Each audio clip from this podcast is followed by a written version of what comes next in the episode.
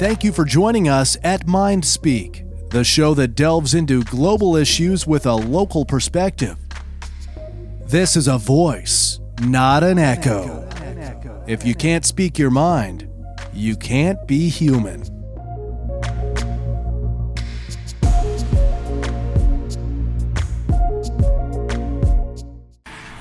Hi, folks, and welcome back to Mind Speak.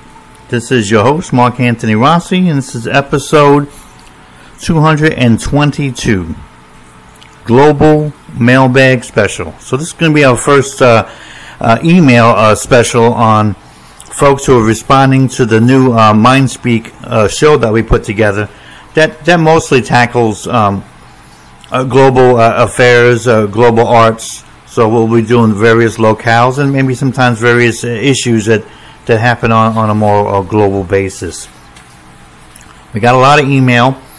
And uh, uh, for some of the new people that joined us on Mindspeak, because they're not always the same audience as those from uh, Strength to Be Human, um, what we normally do here is, to my best of my ability, I try to match the email to the various shows. This way I kind of put them in, in, in groups it's a little easier that way for the listeners to follow. But also, we have to paraphrase things sometimes because uh, oftentimes we have people who write us where English is not going to be their first language. You know, and in other cases, uh, just because the length could be could be pretty long. We've got a couple here that are pretty long, uh, actually, and then a couple that are kind of short. So, and then some I had to shorten because they were just, you know, too long. All right, so forgive me for doing that. If you're one of the people that that, that wrote in, I'm not trying to be uh, difficult or disrespectful, but I got to show, I got to try to manage in it. All right, and we got a lot more email than we normally get for the for the literary show, and I get a lot for that, but I usually let that build up over a couple months. This and this literally a couple of weeks, I got a whole lot of this mail. So wherever it's being redundant I'll just try to put it together, the email, or just maybe just sort of read off the, the best one that sort of like captures that thought. Because you can get sometimes four and five or six emails sometimes, and they're all like kind of along the same line. And there's no there's no point reading that because that, get, that gets old fast, especially when you're a listener. It's like, did I just hear that? So I, I try to make sure that we, we edit that down, okay?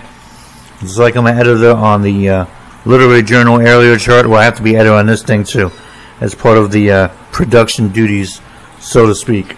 Okay. All right, so let's get right into it. Um, we did um, all of the MindSpeak episodes with email, with the exception of Dune.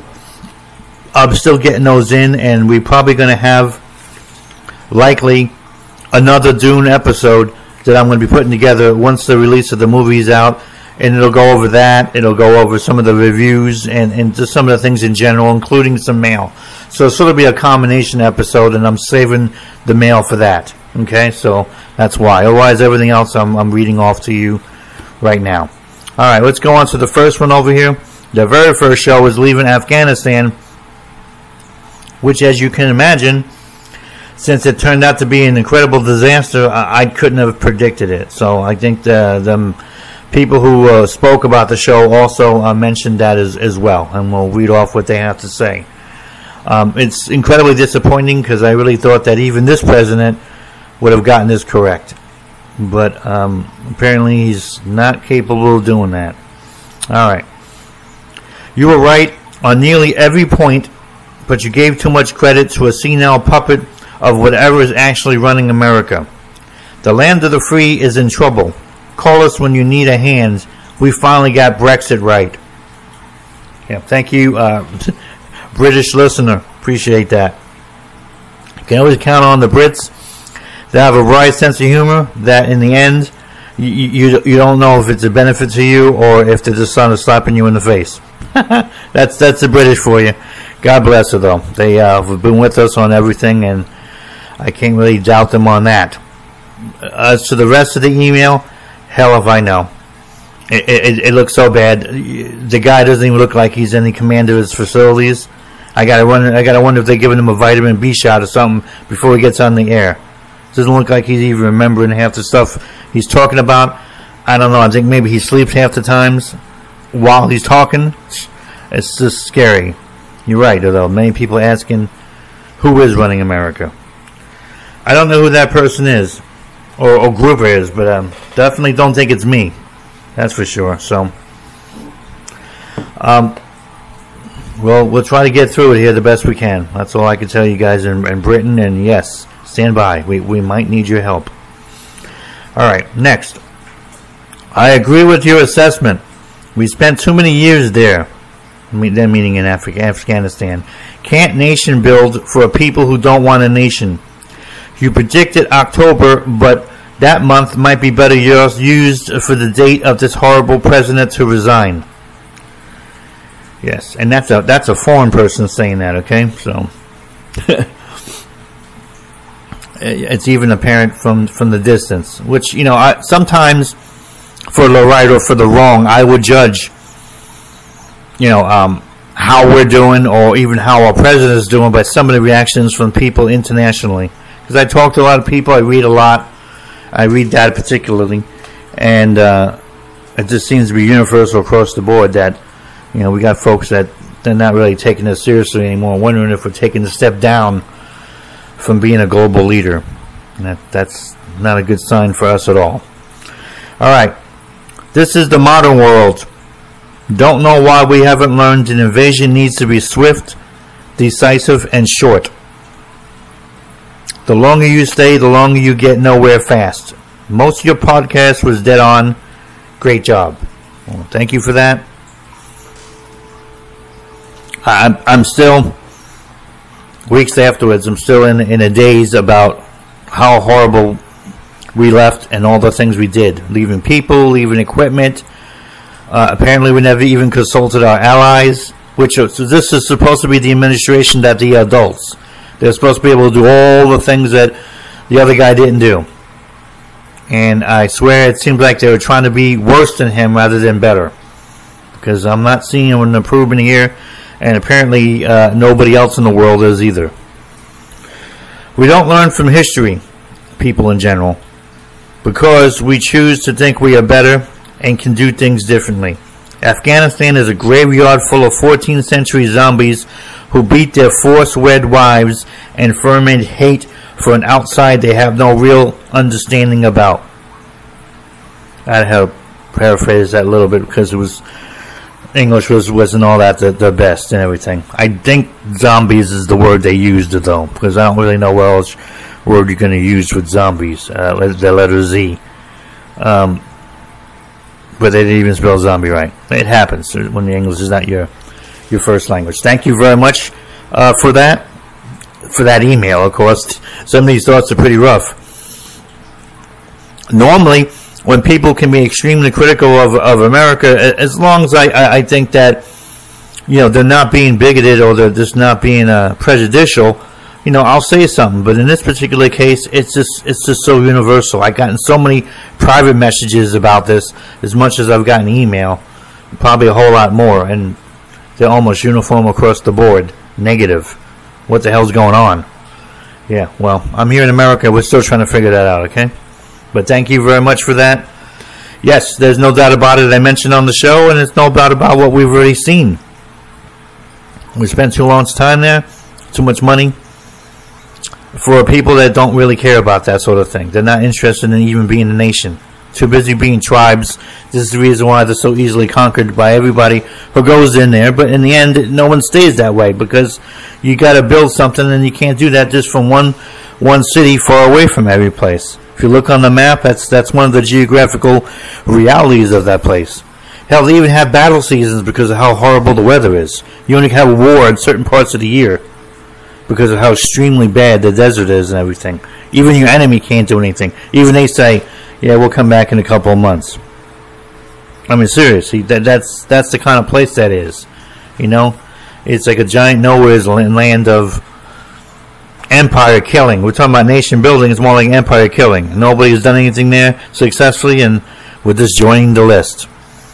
Why we haven't learned from history about this, I don't know. I mentioned that on the show as well It's still astounding. It really is. And I'm sorry to say, we're probably going to be going back there eventually for some terrorist reason, I'm sure. Give these folks some time, they'll be coming up with something stupid. You can count on that. They're transparent and they're easy to understand because they're predictable. All right, I see this different than most. Biden saved us from another useless war. We were there too long building hospitals for a people who could care less about modern medicine. Trump would have done no different. All right, well, I'm not interested really in a whole debate about who would have done something better or not. Okay, it, it, it's it's clear from from the message and the plan that Trump had that he did put out that he might have done something different. His plan seemed to be a whole lot better. He never got a chance to put that into effect. So we don't really know if it would have worked. We don't even know if he would have put it in effect if he stayed for the president for a second term. So I don't even want to venture into speculation on that. All I want to do is, is, is, is measure the facts. The facts is, is Biden is the president. He did a crappy job. He's blaming the generals, blaming everybody else the, on the planet, blaming Trump you know, and not a whole lot of blaming himself for trying to fix anything. It just seemed like he was just trying to get through it and, and over with, and, and that's that. And, and, you know, almost like somebody that, you know, does a bad job painting and they just trying to hurry it up and get out of there because they don't want to deal with it anymore. It's somebody else's problem. The problem is, is I don't know how it's somebody else's problem. We got this guy for four years, unless he goes somewhere or he's too sick to maintain office. So we're not going to have anybody uh, for another three more years, okay, if not longer. So you got me on that, but I'm sure they're really quick to change the subject as soon as they can because it's beyond embarrassing and it's dangerous. All right, thank you for that very much.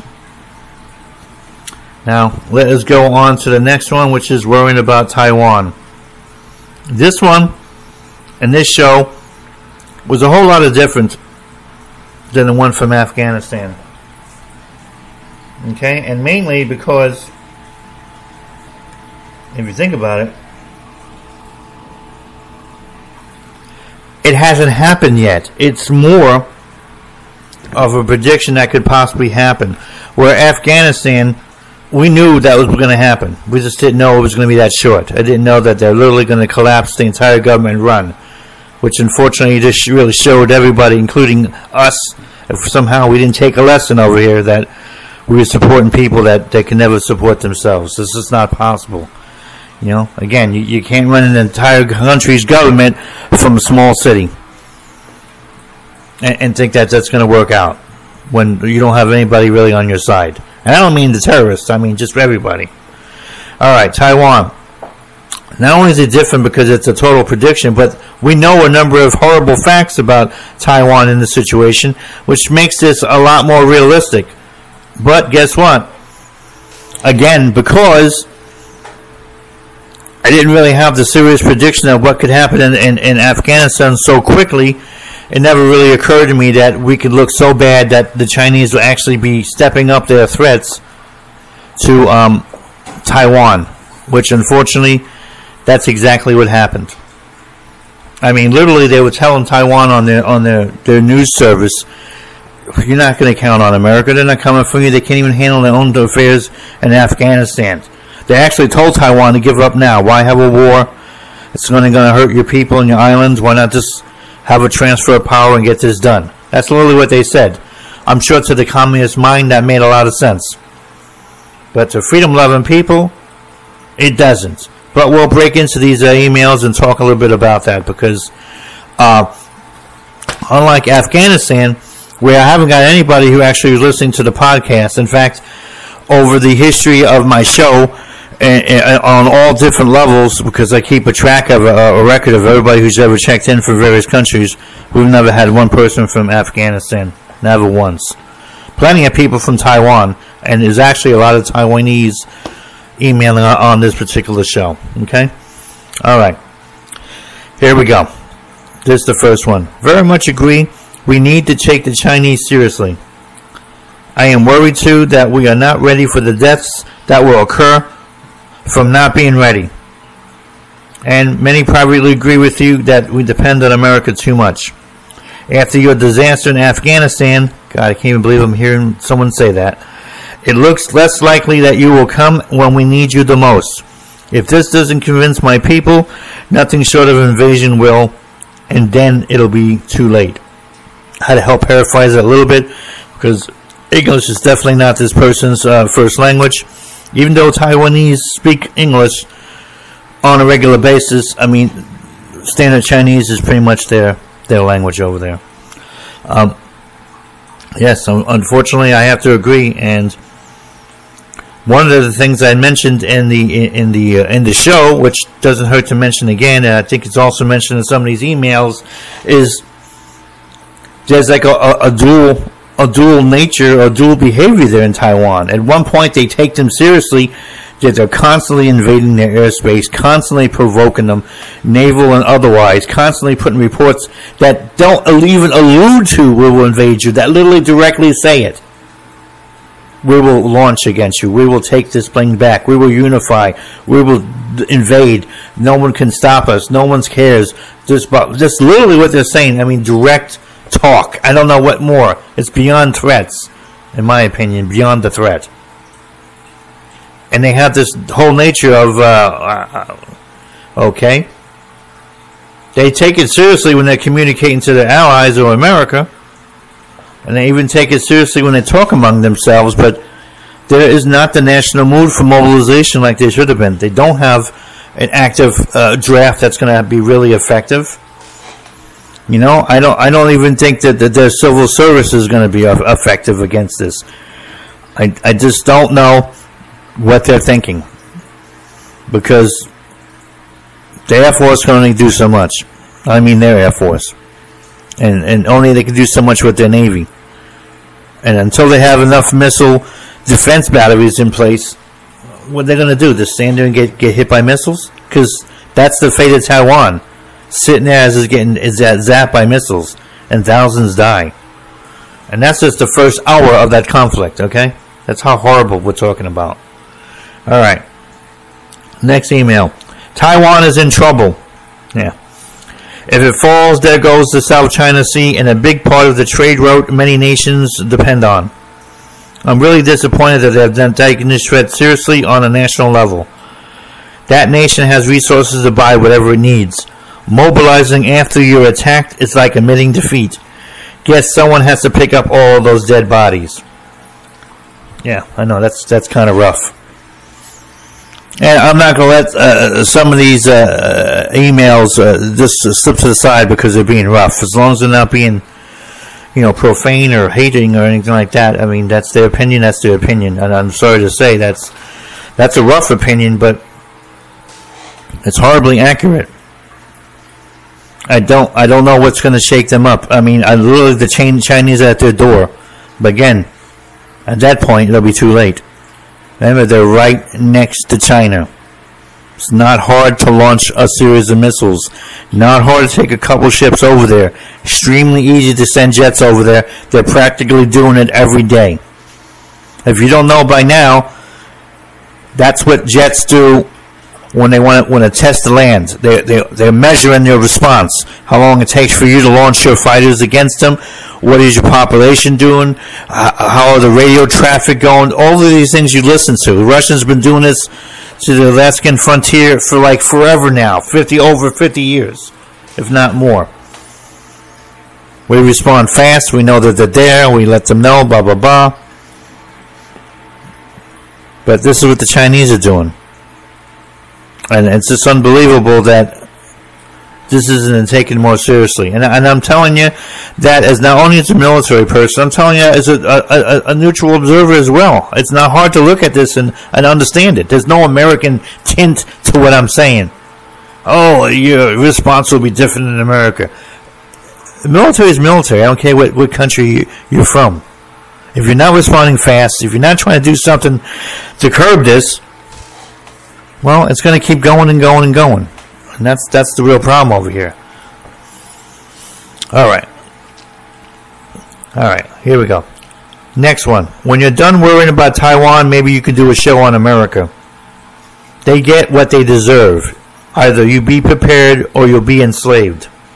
All right. Well, a lot of the people here in America that are on the American first side of things don't really even agree with that kind of sentiment. So that person is on their own island someplace.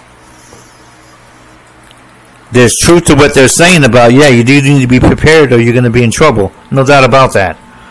And no, if I do any show about America at all, it'll be about various issues. I'm not going to do a show about America. I mean, I, it, it, would, it would take a year just to do anything about my own country.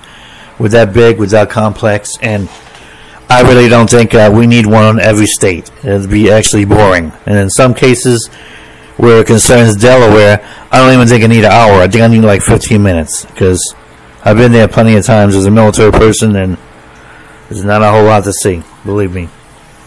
And as you can tell right now, there's not a whole lot to be proud of either. All right. So no, I don't agree with that in, in its entirety. Um, I, I, really don't. It's a little too harsh.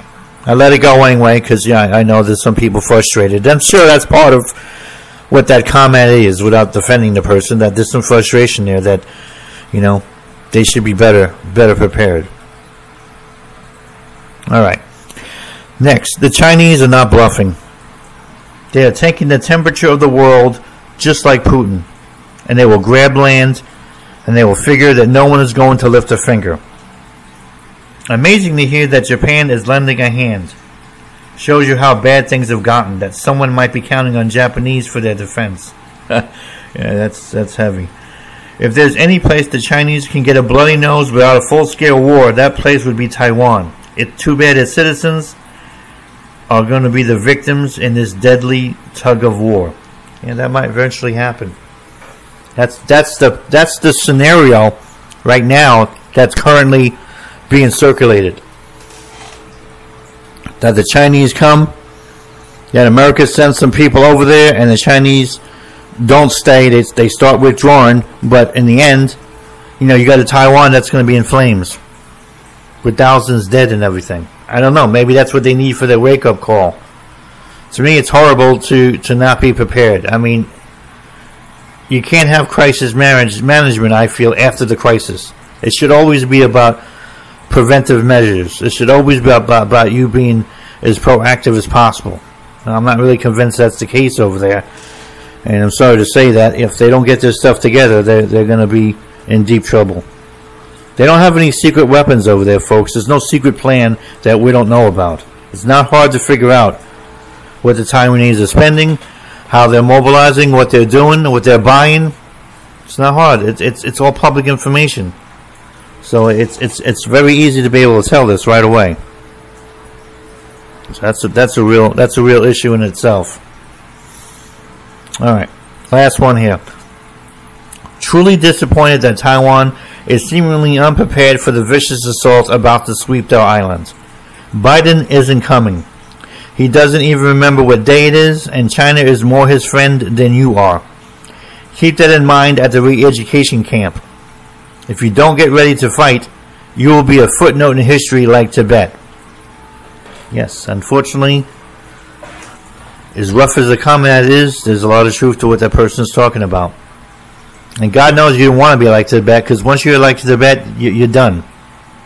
There's no freedom force that's ever going to take them uh, there's nobody that's ever going to rescue them. I don't know what's even left of the Tibet culture. It's been that it's been that destroyed. I'm serious. The only time Tibet's ever going to be free is if the Chinese ever day one day result was resolved to move out of there, and that probably only happened when they had a real change of government, which I don't see anything anything coming on the horizon anytime soon. There really isn't. I don't care how many little protests you got in the city now and then. The Chinese can handle that. They're they're skilled in doing so, and they have no problem just shooting and killing people whenever they feel it's necessary. And yes, that's what you can be looking at. That, that, that's the future of, of Taiwan. If you guys are not going to take this seriously, all right. The, the the the writers saying they don't even think Biden's coming. China doesn't think Biden's coming either. This is now the impression that we've given the world because of how weak we wind up being in Afghanistan, how horrible we look. Yeah, we got ships in the Pacific. Yeah, we got ships in the South China Sea. Yeah, we, have done some demonstrations of, of force before. But if they don't take your leaders seriously, unlike the last guy, remember the last guy people were afraid of. I, I know it, it, doesn't fit to the foreign policy of everybody out there, and especially uh, citizens of my own country. They don't like hearing that. They they like our president to be happy-go-lucky, handing out candy and and talking about you know peace in the world and forests and trees and you know save the whales. I got that, but we're safer in the world and in America when people are more afraid of our leaders and can't predict them versus this guy where it just looks like he's weak. Will he surprise us maybe and do something stronger? Some of his uh, his friendly analysts out there, you know, the people who think they're journalists but they're not really. They're just pretty much members of his staff. They think that yeah, he'll come back strong one day on this, just to, to sort of balance the crap he did in Afghanistan.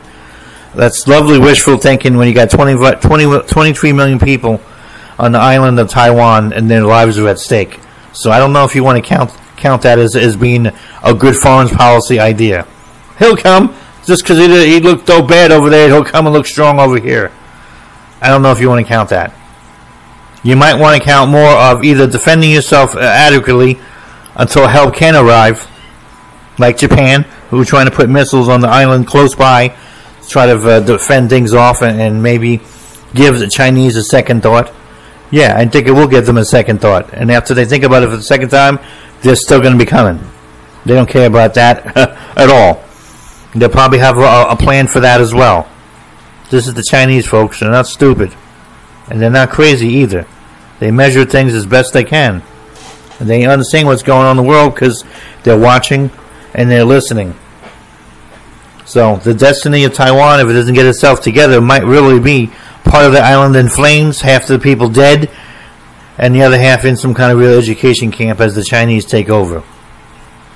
But I'm telling you, once they arrive there, they're not leaving. And nobody, including us, is going in there to get them. There's no public will for that. There's no military plan for that. And quite frankly, I don't want to see any of our soldiers die anymore for places that either don't want us or in the case of uh, Taiwan, they want us, but they're not really prepared to do the, the, the heavy the heavy lifting on this. You know, so hopefully, God willing, they keep their freedom because I'm all for people keeping their freedom. But my philosophy for Taiwan is no different than America.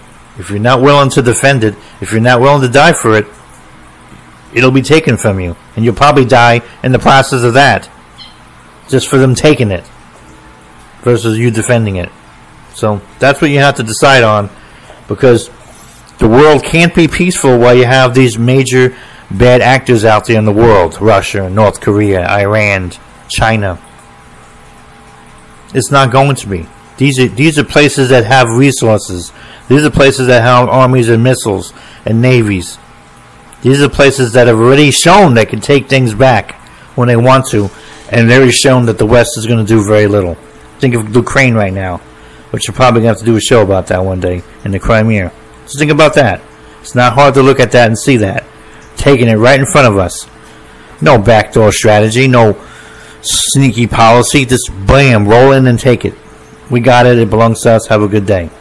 Make some lame excuse about some of our Russian speaking citizens are in, in threat, so we had to take it. Did the same thing with Georgia, uh, and, and same thing with some of the other smaller territories out there. Same thing. Abkhazia and everything else. Same thing. So it'll be the same nonsense with China. That'll be their, their cover story for all of it. We're supposed to have been unified. We haven't been. We're tired of waiting. You know, it's it's time to go over here. Blah blah blah. Before they become a threat to our own country. That's how they're going to say it in China. That'll be their story. Know, and I'm sorry to say that right now it doesn't look like we have the willpower to do anything about it. So yes, Taiwan, you're probably on your own. Although you do have Japan helping you. God bless Japan trying to do something, but I don't think it's going to be enough. All right. Catalog response on this show, uh, the global power of India. A lot of texts too, and, and you know, and, and instant messages and stuff too not just uh, emails. And I often don't really write all of those down in there. I'll take it in my mind when we talk about the show, but I, I can't be writing down little little things like that. I'll, I'll be here all day for like a week just on that alone. So it's easier to do email because I can cut and paste them and put them together on the show. You know, and they tend to be a little bit longer too and more more detailed. People think more when they send an email than they do a text. you know, in terms of you know putting their whole plan together. All right. So here we go. Global Power India.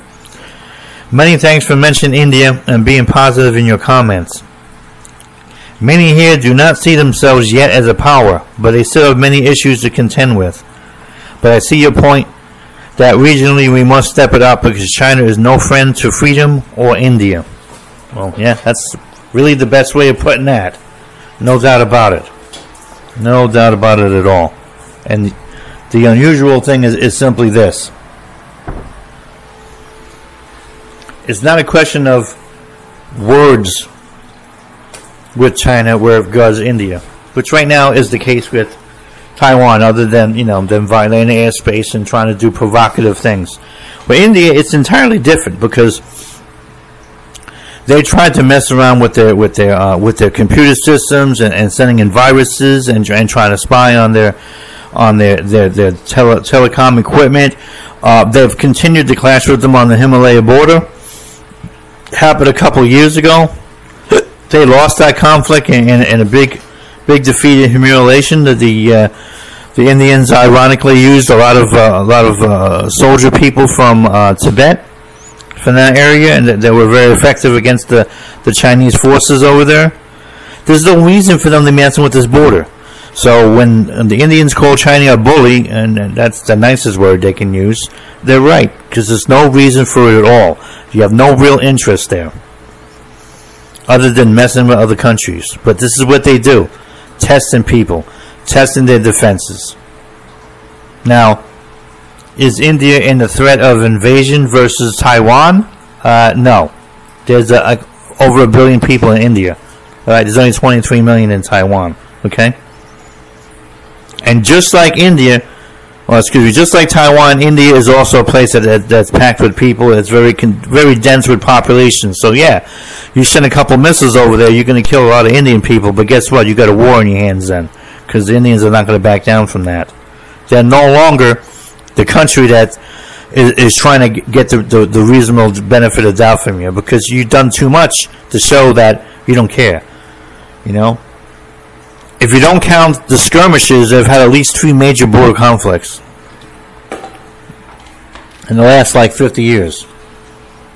Okay, so they've really shown that they're actively interested in messing with India. And Indians understand that.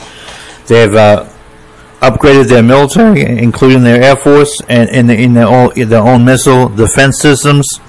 So they've done a lot, and they continue to do a lot because they understand that India has become a danger. In many instances, they've even joined with regional powers for the first time and became more regional. Remember, for a long time now, India has been a bit of an insular type of country where it concerns international things. I don't mean in terms of computers and, and labor and trade and education and you know all of that. They've they've moved forward with that, and that's important for the modernization and progress of their country. But on these other levels, they haven't. Now they're starting to because it's just simply becoming too important for them not to. All right, next uh, question over here. Excuse me, next email. I had discussed with my friends about your show, and none of them agreed that India will become a global leader. wow. They are wrong, and you are right on this subject. Your positive message has fallen on grateful ears. You can always tell when an Indian is writing uh, English because they just have a, a, a really not only a, just a real different viewpoint, but a real different organization of the uh, of the English language. It, it, almost, to me, always sounds like uh, you know they're mixing in the the, the British uh, English habits with uh, with everything else, and it, it just to me it, it rings in my ears, and that that's a classic sentence right there. Your, your positive message is falling on grateful ears because it, it has a certain has a certain poetry to it. Thank you very much for that. And yeah, there's still a lot of people in India that don't really see that they uh, can and should become a regional global uh, power. They don't really see themselves as that yet. And you know, and like anything else, I mean, you can call a nation no different than a person when you want to use this metaphor. It's all about your self-image and maybe even some cases your self-esteem And you can say that about a nation too. I say that about India is because they don't really see themselves collectively there yet. I believe they will be there one day, and they will see it one day. They don't really see it yet. Whereas you could tell with you know China, they're all over the place, trying to do all kinds of things, mostly negative, because they see themselves as a global power. The problem is, is that China sees themselves as taking over the South China Sea, and if they did that, it's extremely dangerous for the entire world. You understand?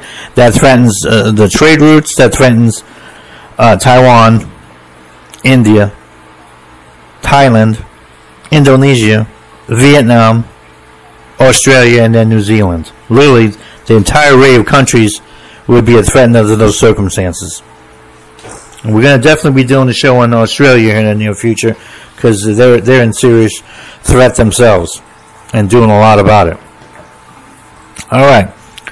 Next, people in America used to worry about India being an unfair competitor, but now we see how far they have come and what they've already done to send China a message. You need support China and help her become a regional power to balance the area. Yep, I agree. It's really necessary. In fact, if you want to make this illusion, and I do because it makes sense to me anyway, um, for a certain period of time, we left uh, Saudi Arabia on its own. It used to be completely dependent on everybody for their defense. Yeah, then the Obama, the Obama administration came in and didn't do a whole lot for them. They realized they had to do a lot for themselves, and they did. Sometimes that's for the best. I've always believed, and I talk to people on India on a regular basis about this, not just about India, but in the area, that maybe sometimes leaving them to their own devices and maybe only just doing a supporting role would be better. There's, I always felt way too much reliance on us. We change governments on a regular basis, folks. People change their ideas and their thoughts. This guy here, that's the president, he has a different philosophy than the one before. So, uh, how do you rely on something like that? You have to also rely on yourself and just leave us at that bare minimum supporting role. That's really the only way to go about it. I don't know what Obama was thinking about leaving Saudi Arabia to itself, but in the end, that worked out. And I don't give him credit for it because it wasn't like part of his original plan. Saudi Arabia just understood, finally, that they need to use their resources to start learning how to defend themselves. They had to take it seriously that they had enemies and that it wasn't always going to be there. In fact, our presence there in many ways has probably created more terrorism than, than it's defeated it. Because people don't like us being there. And not necessarily Saudis, because the Saudi leadership has always been okay, because they thought it was necessary. And, and in the past it was. It's no longer that the case anymore. They have a very active air force. They're in a uh, been in a huge war with Yemen, parts of it anyway, to stop the terrorism and some of the forces over there from attacking them on a regular basis. You know, they've helped out in a number of places. This is what India is going to become. Just like Saudi Arabia is becoming a stabilizing force in the Middle East to counter the dangerous Iran. And in many cases, you know, a gutter because it's it's not always on the on the right side of things. We have to wonder about their support of things that is not always positive. But everybody else, they're on their side. A lot of what's happened right now with some of the peace with Israel, which we'll do a show on here in the, in the near future, has become uh, has come because Saudi Arabia has told those countries, yeah, it's time to do things. They'll be the last big ones to, to join anything with Israel and, and, and have peace with them, but it, it's it's an eventuality, no doubt about it. India, I feel, is going to be the same way. They're going to eventually become a power broker over there, whether they like it or not. There's no other way that's going to counter or, or balance China. China's not going to change their policies or anything overnight. In fact, the only way China would even change anything regarding Taiwan is if Taiwan uh, eventually does something about it. Learns to attack them when an invasion happens, learns to repel it successfully, learns to make them look embarrassed, give them a bloody nose, just like a bully. That's the only way that's even going to slow them down. The only way. And to do that, it's going to cost Taiwan. They're not going to do that, and everybody's going to be fine. Taiwanese are going to die. They're gonna they're gonna take a hit for freedom, and that's just the that's just the best case scenario for that place. India is a whole lot different. I think they're starting to see that they need to branch out. They need to be allies, and they've been doing that to their to their real advantage. Next, great you mentioned the diversity of languages. Most outside just think we speak Hindi and English and don't realize the complexity of our culture. I am most glad you framed the nationalism in most realistic terms and not bash us for trying to recover our heritage. Yeah, I didn't because I know a whole lot about India and a lot of the affairs that goes on. I, I keep a, an eye of the world on many, many uh, subjects. I also is somebody that always had looked at nationalism carefully over the years. It's been a big part of my writing. It's a big, big, big thought of my thought processes, and India is probably one of the fewer countries. In fact, I think Taiwan can use a dose of nationalism about now. I mean, really. Um, that was have been able to do their nationalistic endeavors in a more constructive fashion. So they get they really do get credit for that. Like I, I mentioned on the show, and I, it doesn't hurt to mention again, historically, nationalism usually becomes dangerous eventually.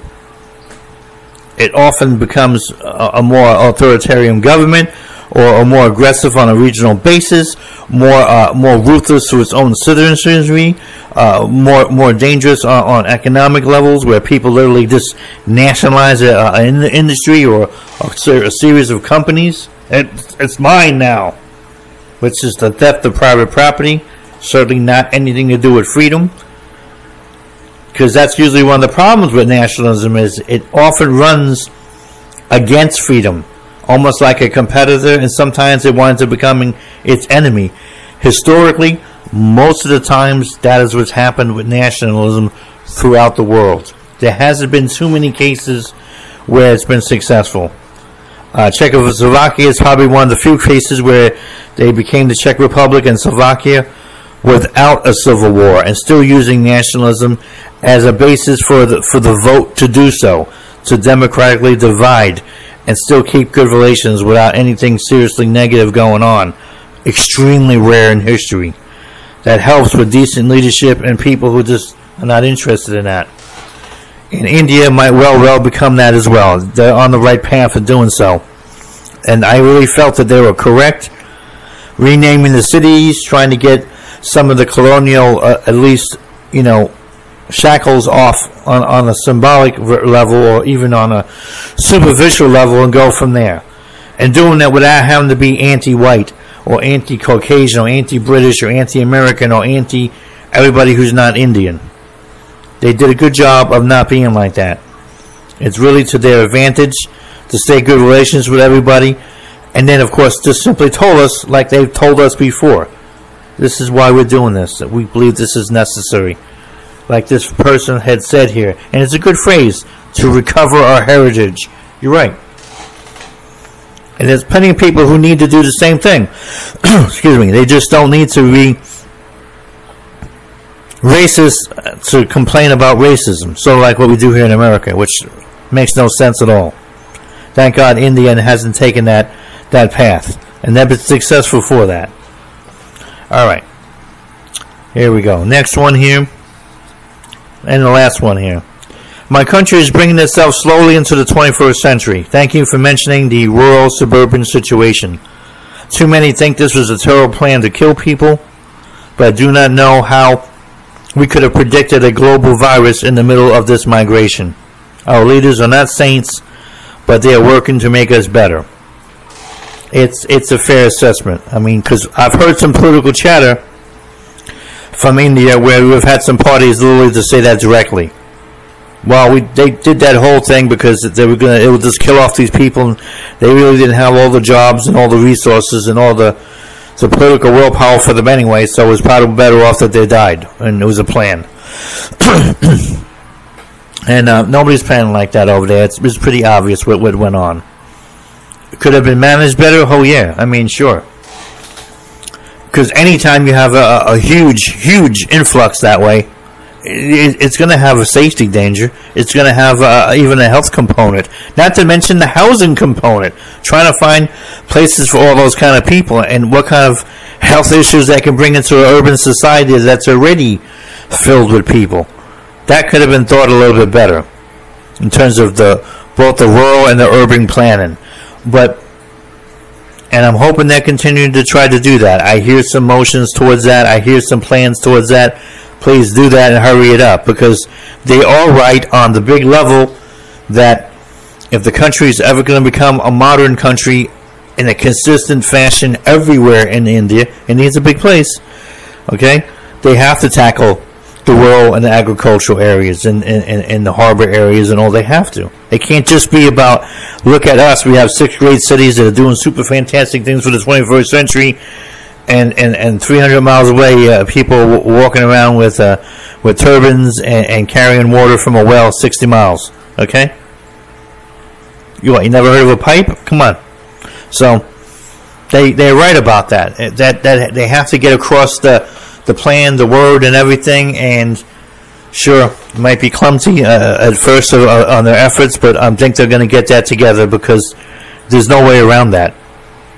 You know, you can't bring the whole country into the 21st century until you bring the whole country into the 21st century. So, I like to give them some uh, some credit on what they've done, and, and believe that they're going to get this right. That it's gonna it's gonna eventually work out. They're interesting, complex place, but in, it looks like for the future, many people uh, in that area, uh, even including America, are going to be counting on India to do the right thing, where it regards China and where it regards a number of regional issues, even the environment. You know, they're starting to take that a little bit more seriously, and they really need to. I understand that, you know, they're trying to get out from a third world status into somewhere else, and they're on a fast track to get out of there. You know, but obviously air quality, water quality, and things like that are still things that they have to be working on. And uh, I'm going to trust that that's still going to be something that they're going to do.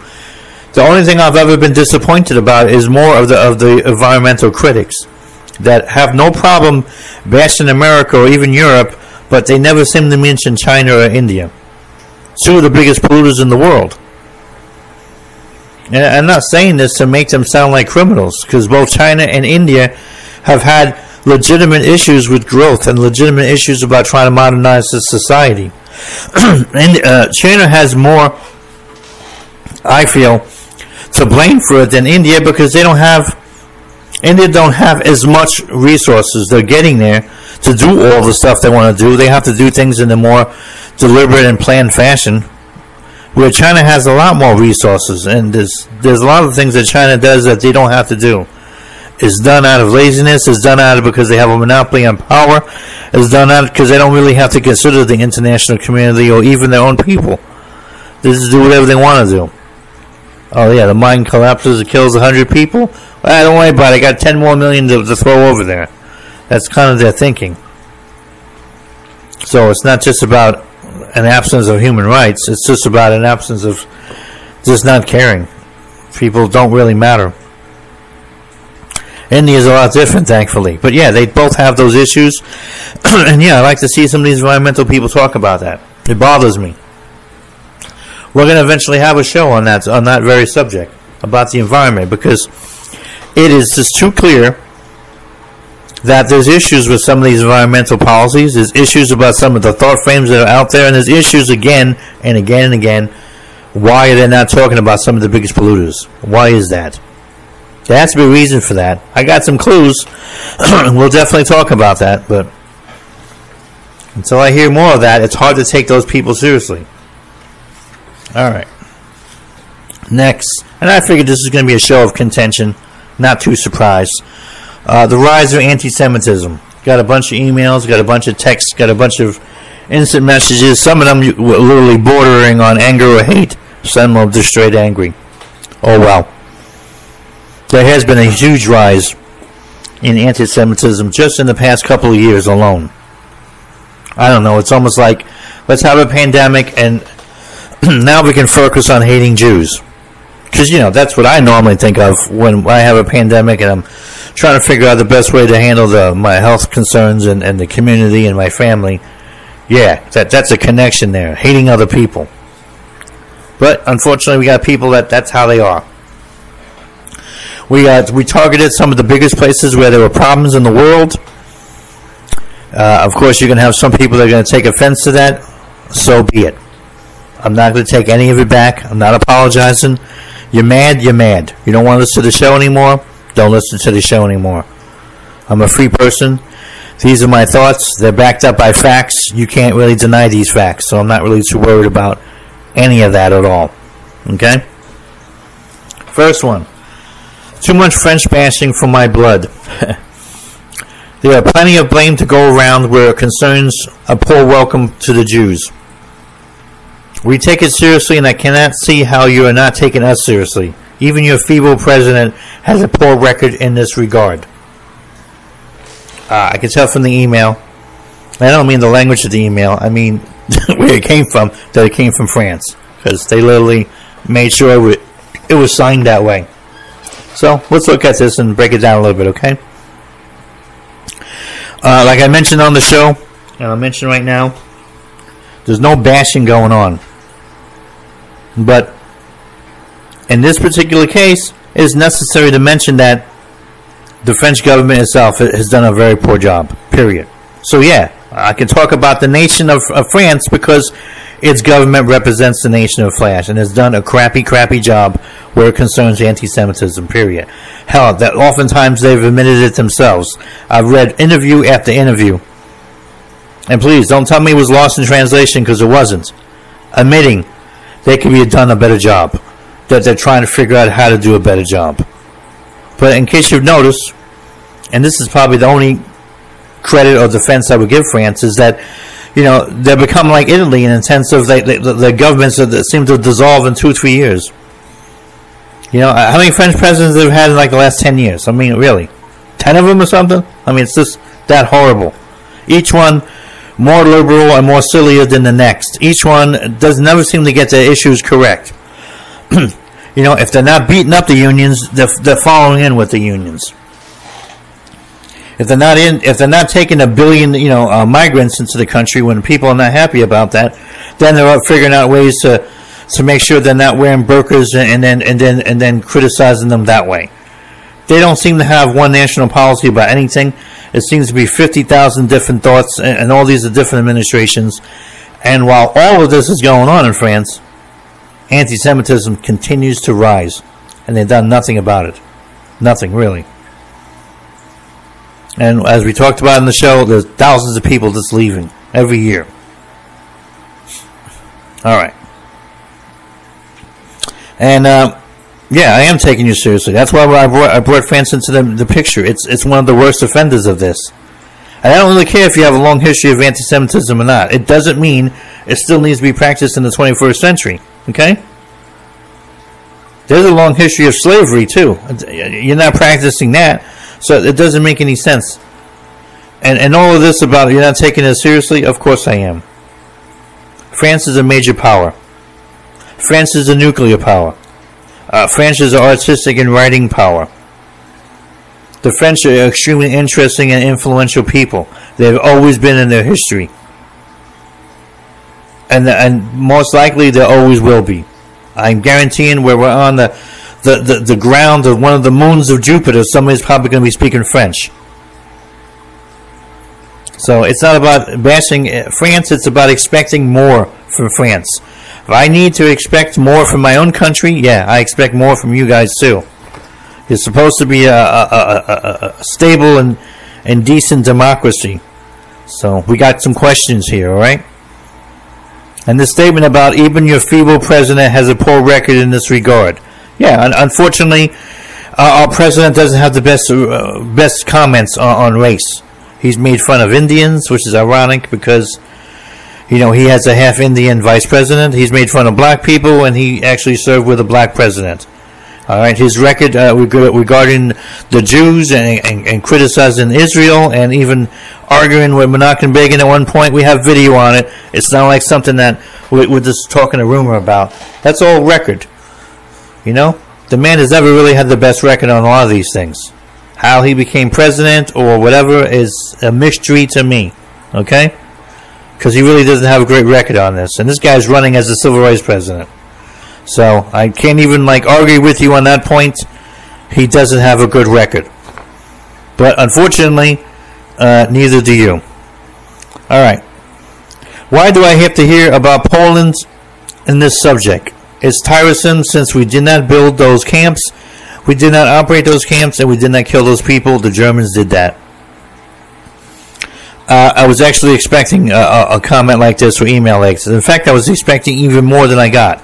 I got a few, only reading off one because many of the other ones sort of had the same uh, sentiment. Some of the texts were a lot rougher.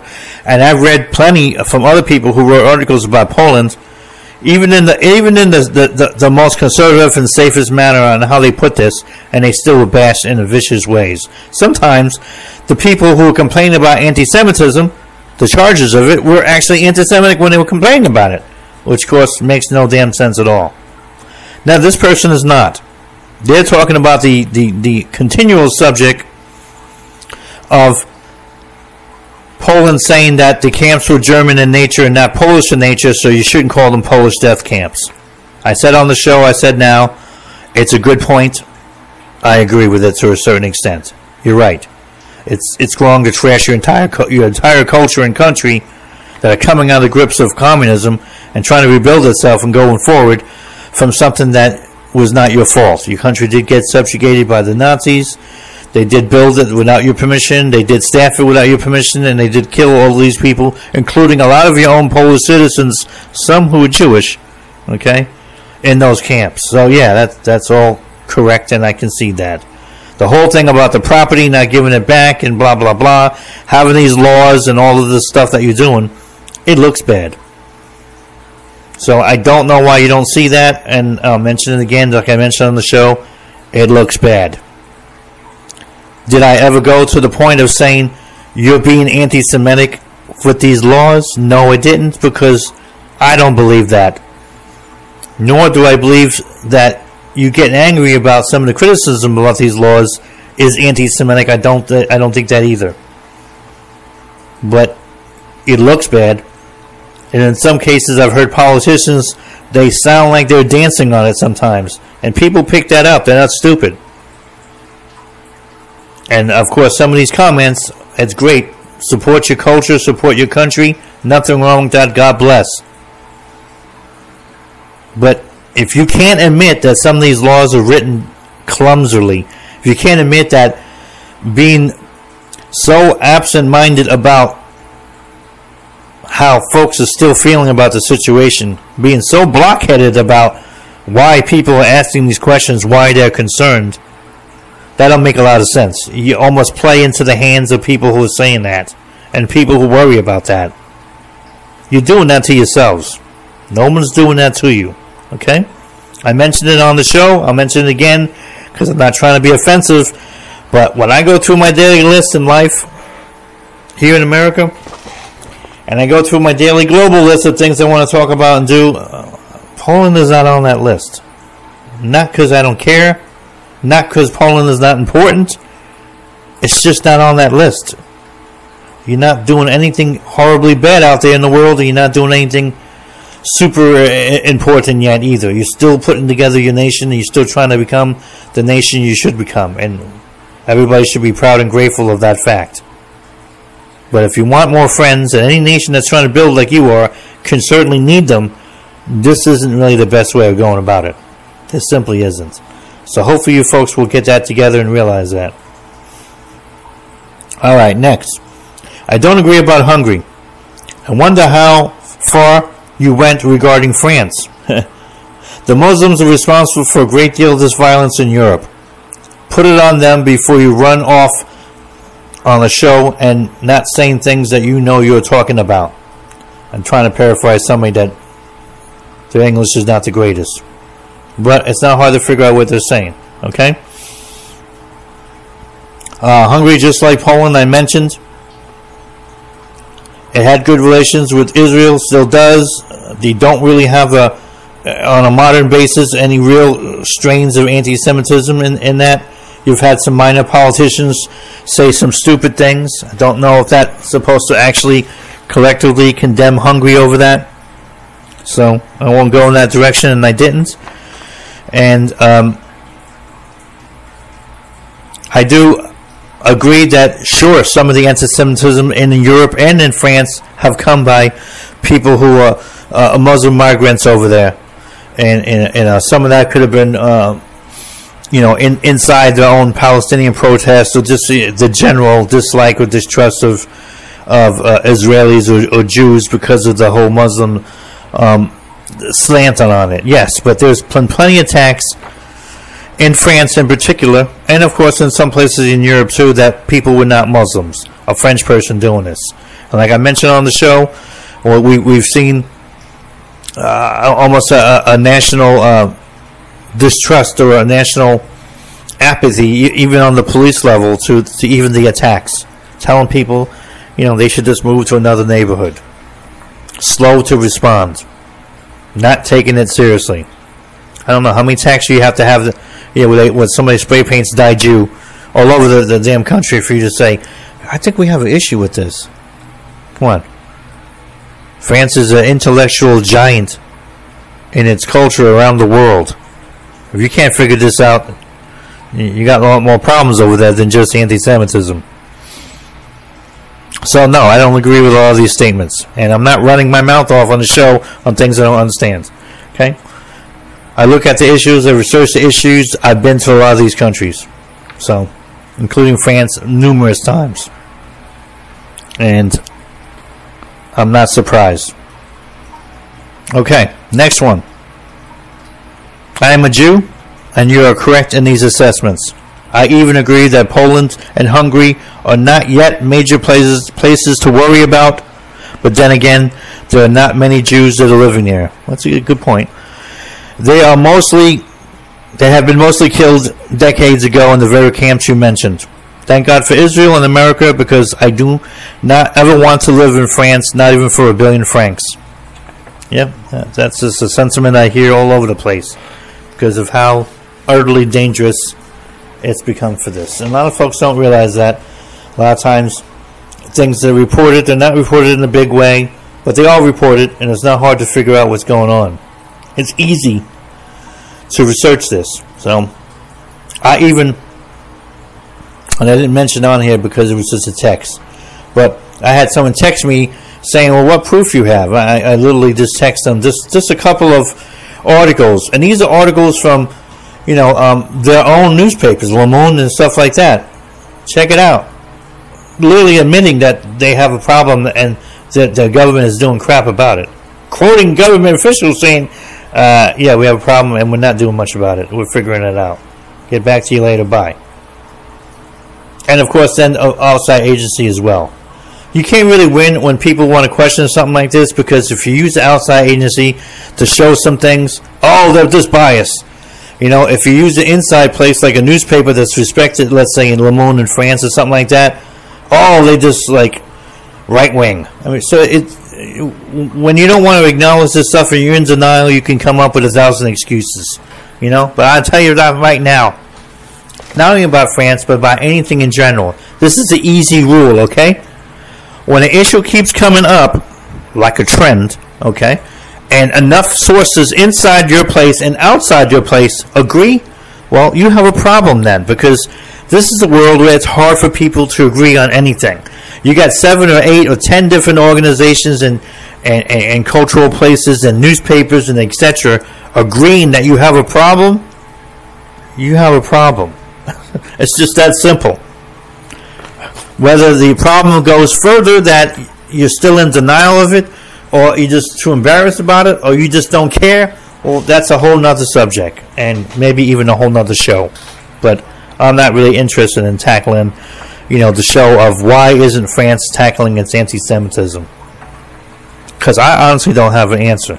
Some of the politicians that, that were interviewed in that uh, in that article literally said, "Well, we're being too politically correct and we're worrying about our Muslim population too much, and in that in that instance, it's kind of hampering our efforts, and we're not doing enough or fast enough response." I'm sure there's some truth to that, but I think the issue is probably more complex than just that. So, and when you have complex situations, you got to come at it in complex ways too. It is never going to be one size all fits all, you know, solution to stuff like that. I think France is more complicated on this issue than than we realize.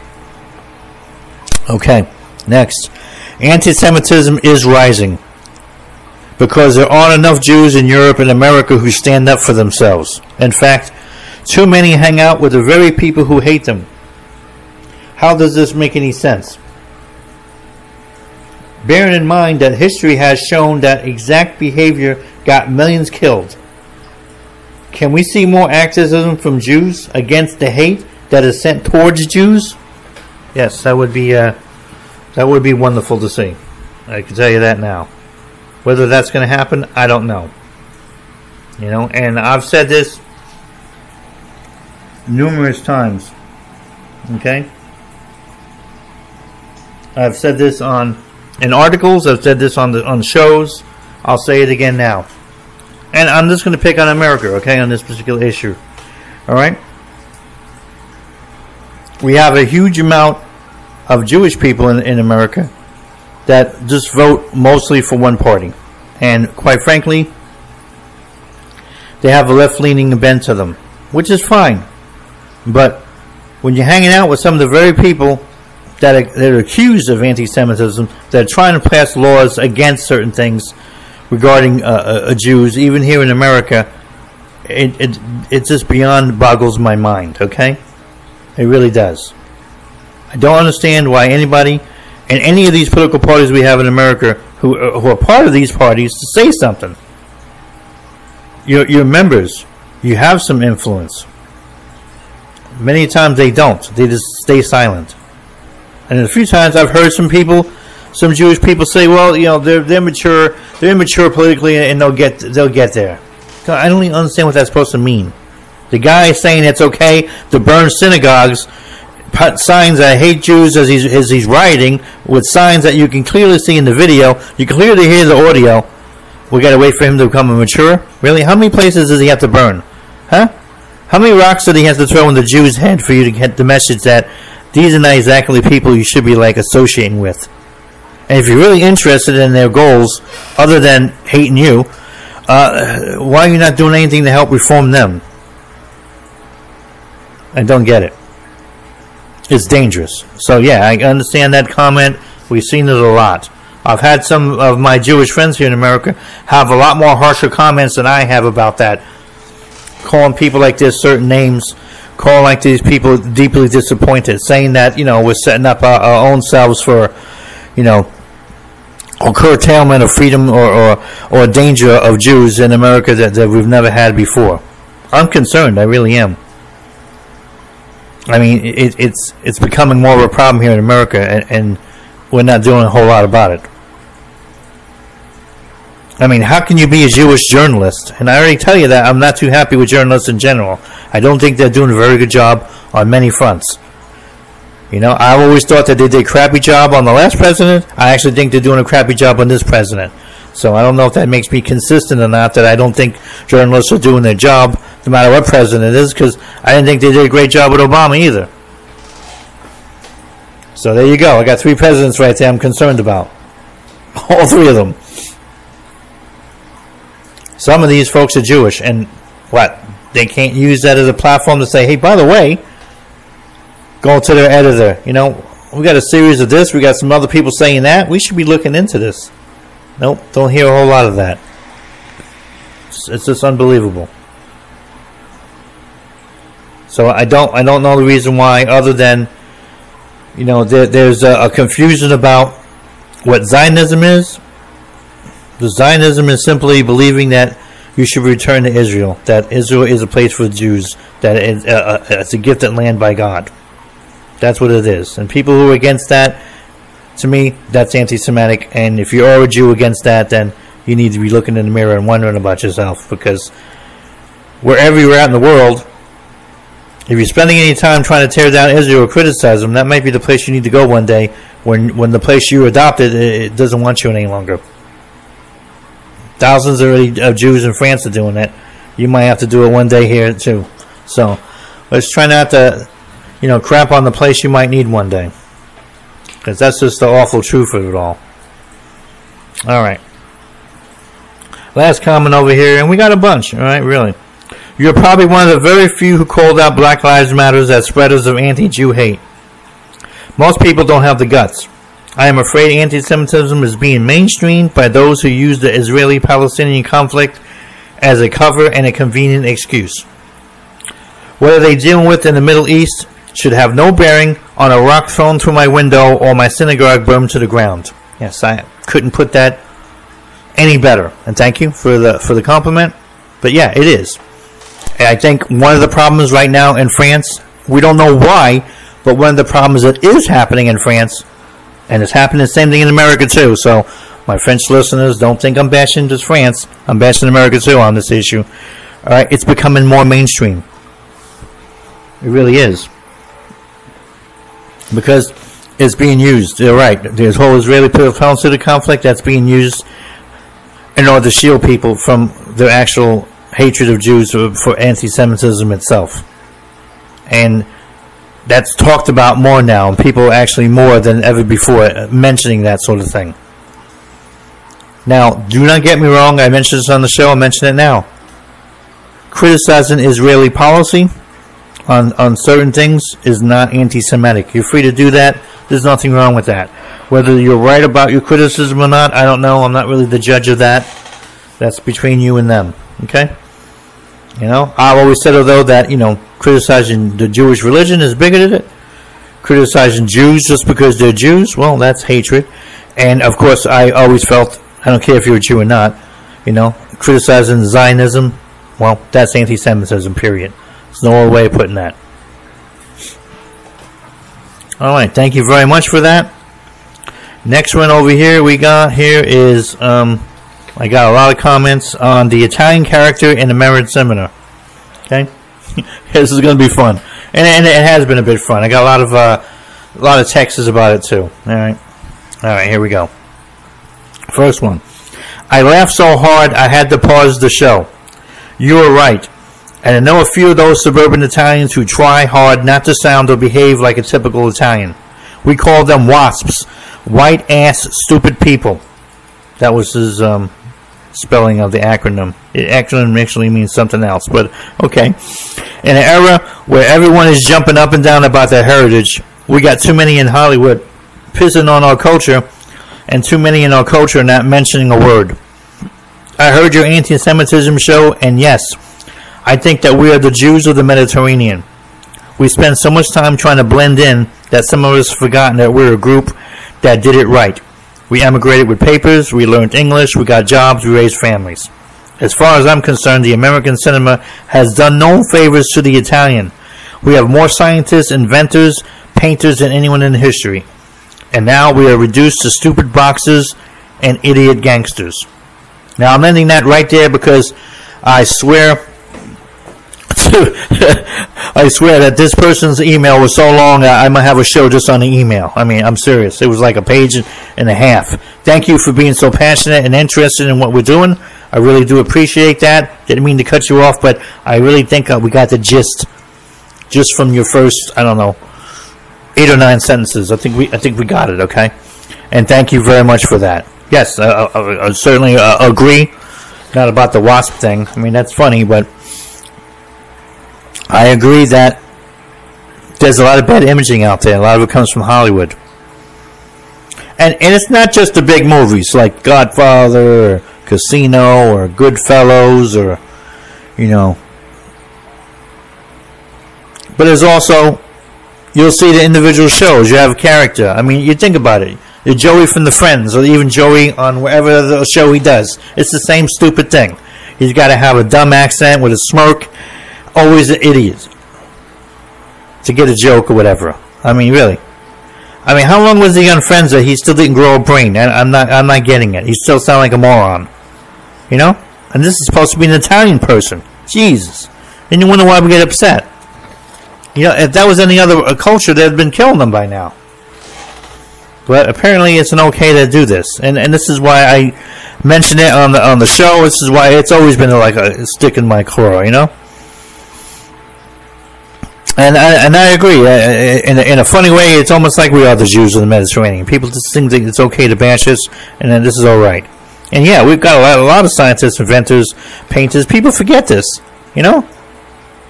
The entire, almost the entire Renaissance is, is you know, Italian geniuses. All right, sculptors, inventors, painters engineers, you name it. Hell, one Leonardo da Vinci was like 20, 20 different things at once. That guy was such a genius. There, there hasn't been a person like him ever before, ever since. He was everything: painter, sculptor, political advisor, inventor, engineer, war consultant. Incredible. Yeah, and all we get is some some gangster or some. That's all we get all the time. It, it gets it gets old. It really does. So thank you for that, and I definitely appreciate that. All right, next. Strange you mention it, but I'm from one of those families that decided to leave the big cities and the negative images and start over somewhere smaller. Yes, there is some truth to what you have said, but I see it as a reaction to Hollywood putting people in a cultural corner and families like mine saying that's not who we are. Maybe we went too far because now I got a family and I want to bring that culture back into play, and it's not an easy task. Few agree around me that it's even a worthy goal. Wow. All right. Well, that's one of those emails you get sometimes that you just you don't expect, and it definitely brings a few points that maybe I haven't considered. Okay, so maybe the wholesale bashing of everybody that moved to the suburbs and, and uh, practically changed the, the vowel off their names and all wanted to sound like they were living in Connecticut and Waspy or something. Uh, maybe they don't all need to be thrown in, in, in, a, in a certain group or just get angry at all of them. So the person does bring a couple good points. I hadn't considered those points. Now, I will consider those points. Okay? I, I will. Uh, but it doesn't really defend all that's going on. I've seen a lot to, to see that some of it is what I exactly said it was, and that other people criticizing that is, is true. Some people simply run away from their heritage. Now, hey, as an American and a person that believes in freedom, well, that's the country we have. That you have to obey or do anything you don't want to do about your own culture. You can come over here, be American, eat, you know, a vegetable stew all day long, and, and never mention that you're Indonesian or never never concern yourselves about Taiwan or don't worry about things that happen in Puerto Rico and just be who you want. I'm not sure how fair it is to bash you if you decide to not adopt the culture that you were born into and you just want to do something else. I don't know. I, am not trying to be nasty about it.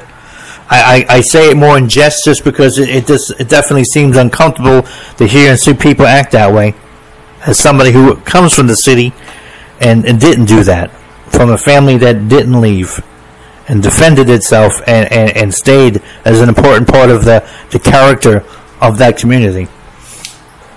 But they make some good points. And no, I, I don't really know how you bring it back into play. It's a lot easier. It's a lot harder, no doubt about it. It is because if you don't speak the language fluently, you're really down to just showing them you know, a small chart of famous Italian people, and showing a little bit about Italy, maybe a couple of uh, decent films out there, maybe some National Geographic stuff, maybe some YouTube videos on, on the stuff that's happening over there. Stanley Tucci has been doing a whole um, uh, travel log on CNN about the different wine countries and the different parts of, of, of the heritage that will be help you to understand things and help you to teach that with the kids. Maybe just from that type of immersion of uh, academic and, and, and, cultural videos and stuff like that, things about our singers and opera and some of the other things about Italian culture, maybe that's really the best you can do. That at least they, they're armed with that kind of knowledge and, and, and going from there. You can even mention some of the crap that Hollywood does. You know, as, hey, that's not really part of who we are. We're not all boxers and slurring our speech and acting like idiots. You know, oppressing people and taking their money. You know? Even though my father used to always laugh, and I used to laugh too, that, you know, we're the original gangster. So, all, to all our street friends, we are the OG of the OG. Okay? No doubt about it that some people feel that way.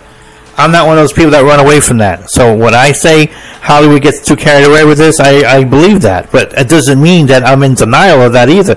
It doesn't mean that there was not Italian gangsters. It doesn't mean that huge amount of organized crime in the early part of the 20th century came from Italians. There's no doubt about that. They even helped them invade Sicily successfully in World War II. The, the, the themselves. Probably the first and last things I ever did that was helpful for America. But hey, they did their part.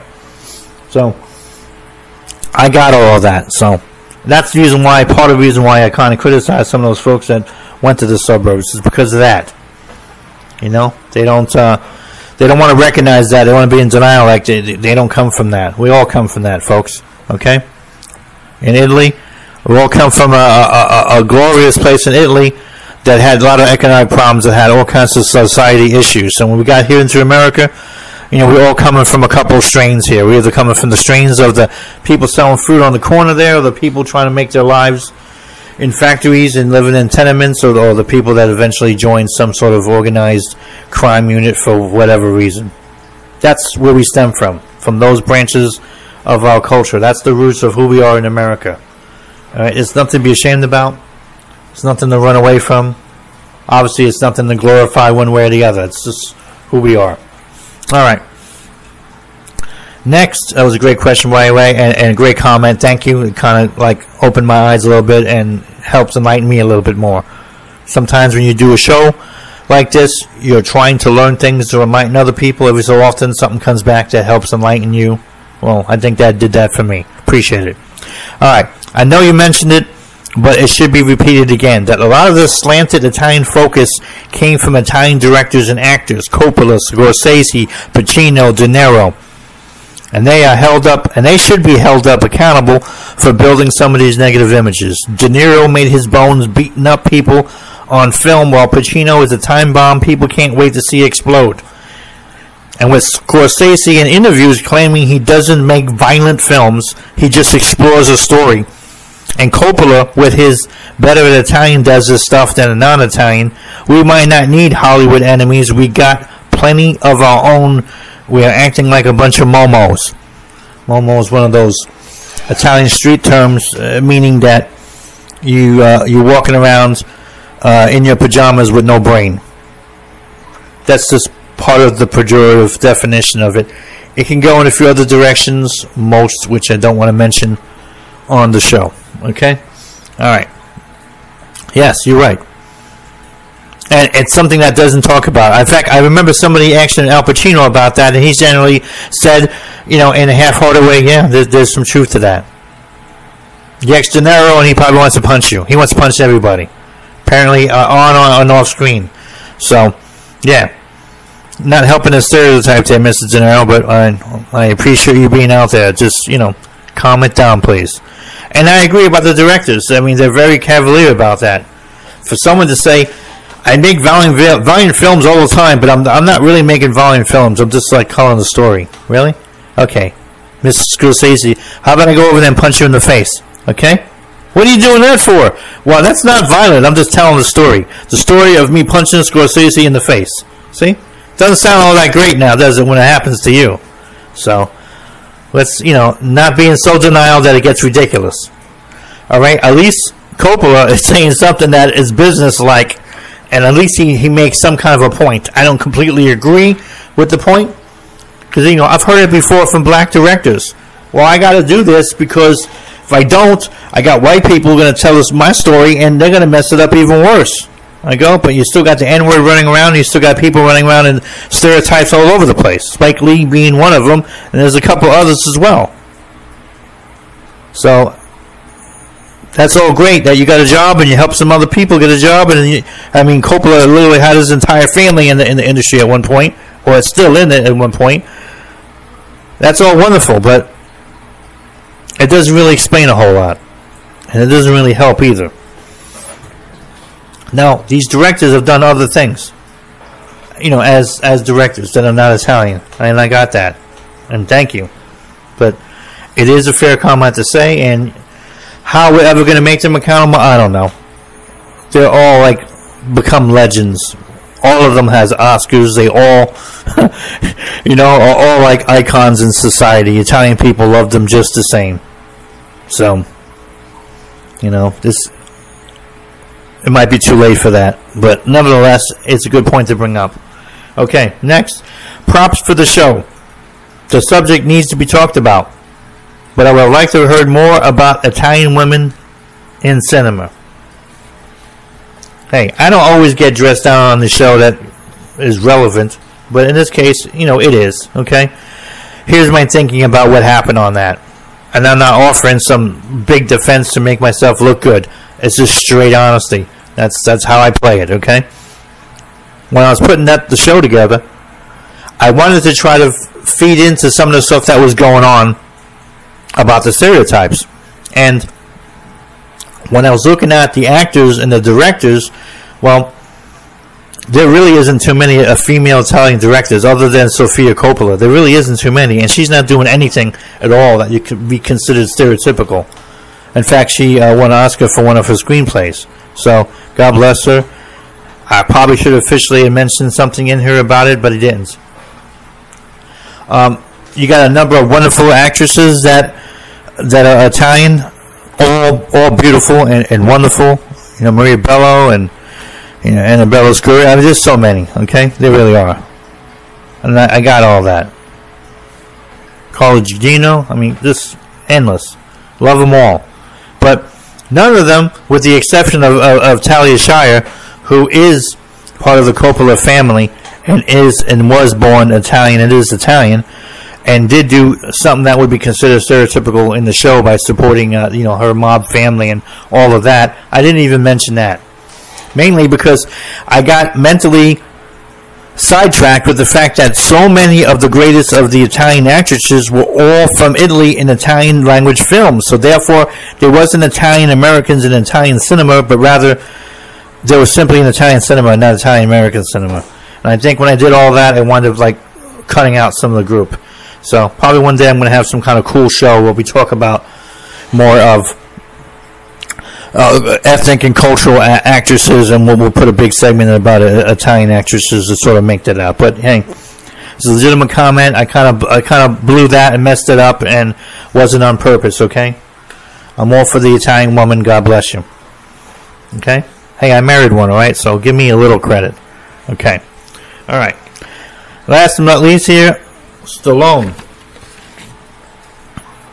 He was half Italian, and he helped make the boxing myth for Italians. But I have no, I have two feelings on it because he was also creating a guy with heart and respect and courage under extraordinary circumstances. In an ironic way, Rocky could be seen more as a role model than a racial stereotype, and it is. It's it's complex where it concerns him, you know, because Stallone He's right. He was half half Italian. His mother was Jewish, so yeah, he's got an Italian father, Jewish mother, and as much as he was an Italian character in Rocky, and and, and wrote it that way, okay, he's never been somebody that's really has wore the Italian culture on his sleeve, so to speak. And he went on to a very successful career, you know, as a director and as an actor.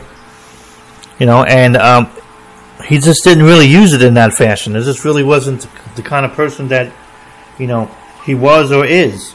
You know, for whatever reason, I don't know. In many ways, that sort of helps him because, and I agree with the with, the with the writer over here that, as I mentioned this to my sons, that yeah, it plays into the whole myth about Italians, uh, you know, a bunch of boxers you know, running around the cities, you know, yelling Adrian and you know screaming stuff and acting ridiculous. But and we've had a lot of movies where there's been always the Italian boxer in there, so it's not like it hasn't been there. But guess what? They are right. In many ways, though, you know, he, he really is a decent Italian fellow. No one says he's a saint. He's not trying to be perfect. He certainly isn't the best educated. You know, he, he's tried to find other jobs. It didn't work out. He just there's a whole lot he doesn't really know. You know, he's just a physical guy trying to do his best, and he, he falls into this line of work, and you know, it, it works out for him. You know, along the way, though, you know, he, he treats people with respect. I mean, you think about it, the, the, the, love story between him and the and the girl he meets, who's a bit of a nerdy girl. Girl likes animals, wears glasses, very pretty, but you wouldn't be able to tell with the thousands of clothes she has on. You know that um, he treats her with respect and, and understanding and try to uh, see what's going on over there. And, and, and, I feel in many ways a, a decent man and a gentleman. If anything, a good role model for for the Italian man on how to go about a, a, a respectable courtship with a, with another woman without being some tough guy, without being some cursing person, without being some mobster like some of these films do, where they have zero respect for women. Here's one he, he has 100% respect for women. Remember, in many instances, she's so important in his life that she even helps him make career decisions throughout the line of the Rocky movies. He listens to her. And why is he listening to her? Because she's right, because she loves him, because she's a decent person. But she also understands the man that she married, and, and she understands that you know his limitations, for the good and for the bad. Yeah, because she's a smart girl he wouldn't be classically what you would call the, you know, educated, smart guy. Probably make a great match that way. But, so, yeah, I agree. I agree that, um, in many ways, the, the Rocky films, they can serve, if you don't look deeper, as a, a, racial stereotype against Italians. If you look deeper, you might see something more like that person did, like I said. I think it's good to revisit that. I think if you look through that, you'll be able to see that that there is something uh, there is something special there that he wrote and, and, and that he believed in and that he was able to carry out and I always like that. And remember, this is also a man that interacted with all kinds of different racial groups, and he wasn't out there calling people names, and he wasn't out there doing anything other than being who he's supposed to be. Even when they called him the Italian Stallion, he was not somebody that ran off and, and, and went crazy with that. You know, and that's another thing. Uh, you had people over there acting foolish towards each other, and, and what does the Rocky Balboa show you? That people can come together, that people can work together from different groups, they can respect each other. And, and he really showed that in the film, too. It's a message we need again and again in the world, especially here in America. And, and Rocky is a good example of that. He really is. And, and I really and I really like that a lot about about him and about the about the movies. All right, folks, that is it for Global Mail List. Like I said, there was a lot of stuff over there, and uh, I wanted to talk a little bit about it too. We'll do Dune on another time, so don't worry about that, folks. All right, there's more Dune stuff coming up before me to put together a great Dune show. Thank you very much for all the responses. Uh, even the people that were kind of rough, yeah, you, you're kind of rough, I understand. Okay? We're going to get that now and then, probably more than the other show I expect it, and, and I'm not really too surprised by it. I know how to handle things. I'm a big boy. All right. All right, folks. That was MindSpeak Global Mailing Special, episode 222. Next, we have coming over here. Uh, in the next uh, episodes, we got a, a show about uh, about drones, uh, how they change their life in the military and otherwise. Uh, called Robo War. Send in the drones. We got another episode like that towards uh, the middle of the month about wine and people being snobs about it, and just some of the basics about wine so people can understand more. I think it, will really illuminate people on how you can deal with wine because I think wine's one of those subjects where people, even when they drink it on a regular basis, there's not a lot they know about it. They just drink it. I, I just know this wine, you know, and so it'd be great for us to have a little bit more information about that, and I'm going to do that. We got an interview coming up later in the month, I'm going to be putting together that uh, that uh, new calendar for the rest of uh, September with a with a lovely uh, uh, writer from Argentina that wound up uh, immigrating over to to America in Florida. That's going to be very very interesting. So um, I, am excited to be doing that here soon. And we got a couple other shows I'm still working on. I will formally announce. All right, folks. God bless. Until next time, it's Mark Anthony Rossi, and this is Mind Speak.